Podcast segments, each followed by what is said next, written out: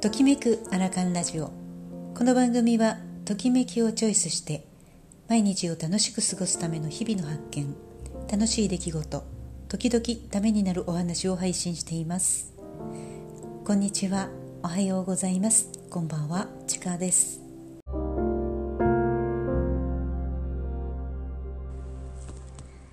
今日のお話は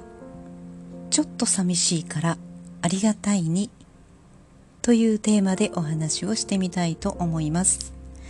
久々に実家に帰ってきました。両親に会ってきたんですが昼食を食べる前に夜用に食べてもらおうと焼き豚の準備をしました。お肉に焼き目をつけて帰りまでに煮込んで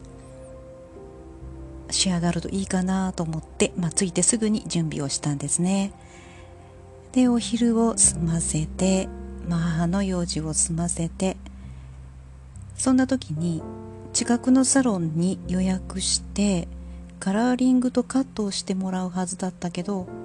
めまいのような感覚で長い時間座るのが辛いからとカラーリングをしてほしいと言われたんですね。親の世代だとカラーリングなんて言いませんね。毛染めしてが本当の言葉です。それをしながらそうだね。そうだね。と会話のスキンシップをしてシャンプーとトリートメントをしてああ嬉しい。これでお客さんの前に立っても気にならずに済む。と母が一言。まだうちの両親は仕事をしています。93歳の父と88の母。なので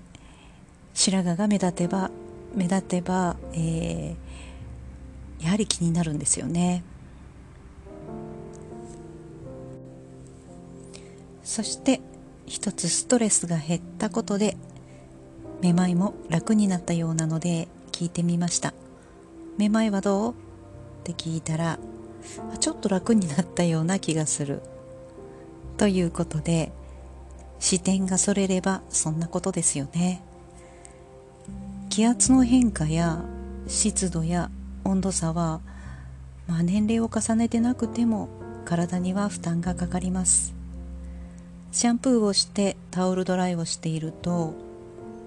カチカチの耳がそこにあってこれはつらかったねと声をかけたんですがありがとうありがとうもういいから少しゆっくりして母から言われてちょうどその頃焼き豚もいい感じに煮詰まり夕食用に冷ませ冷まして、まあ、食べてもらえるように置いてきましたがそんな頃93歳の父は日課のお風呂掃除を始めるのですがこれもいつもながら感心します。親っていつまでもいてほしいなと思いますが元気な姿を見てほっとしました。両親が年を取ったなと感じたのは85歳を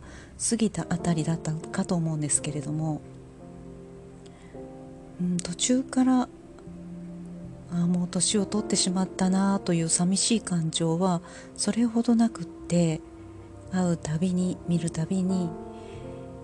今日も元気な姿を見れてありがたいなという感謝のような気持ちがいつもそこに、えー、芽生えるようになりましたね。まあでも今回も元気な姿が見れて、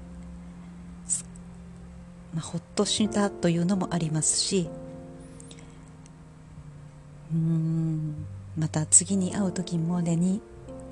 さらに元気でいてほしいなと思って帰ってきました。今日のお話はちょっと寂しいからありがたいにというテーマでお話をさせていただきました。では失礼します。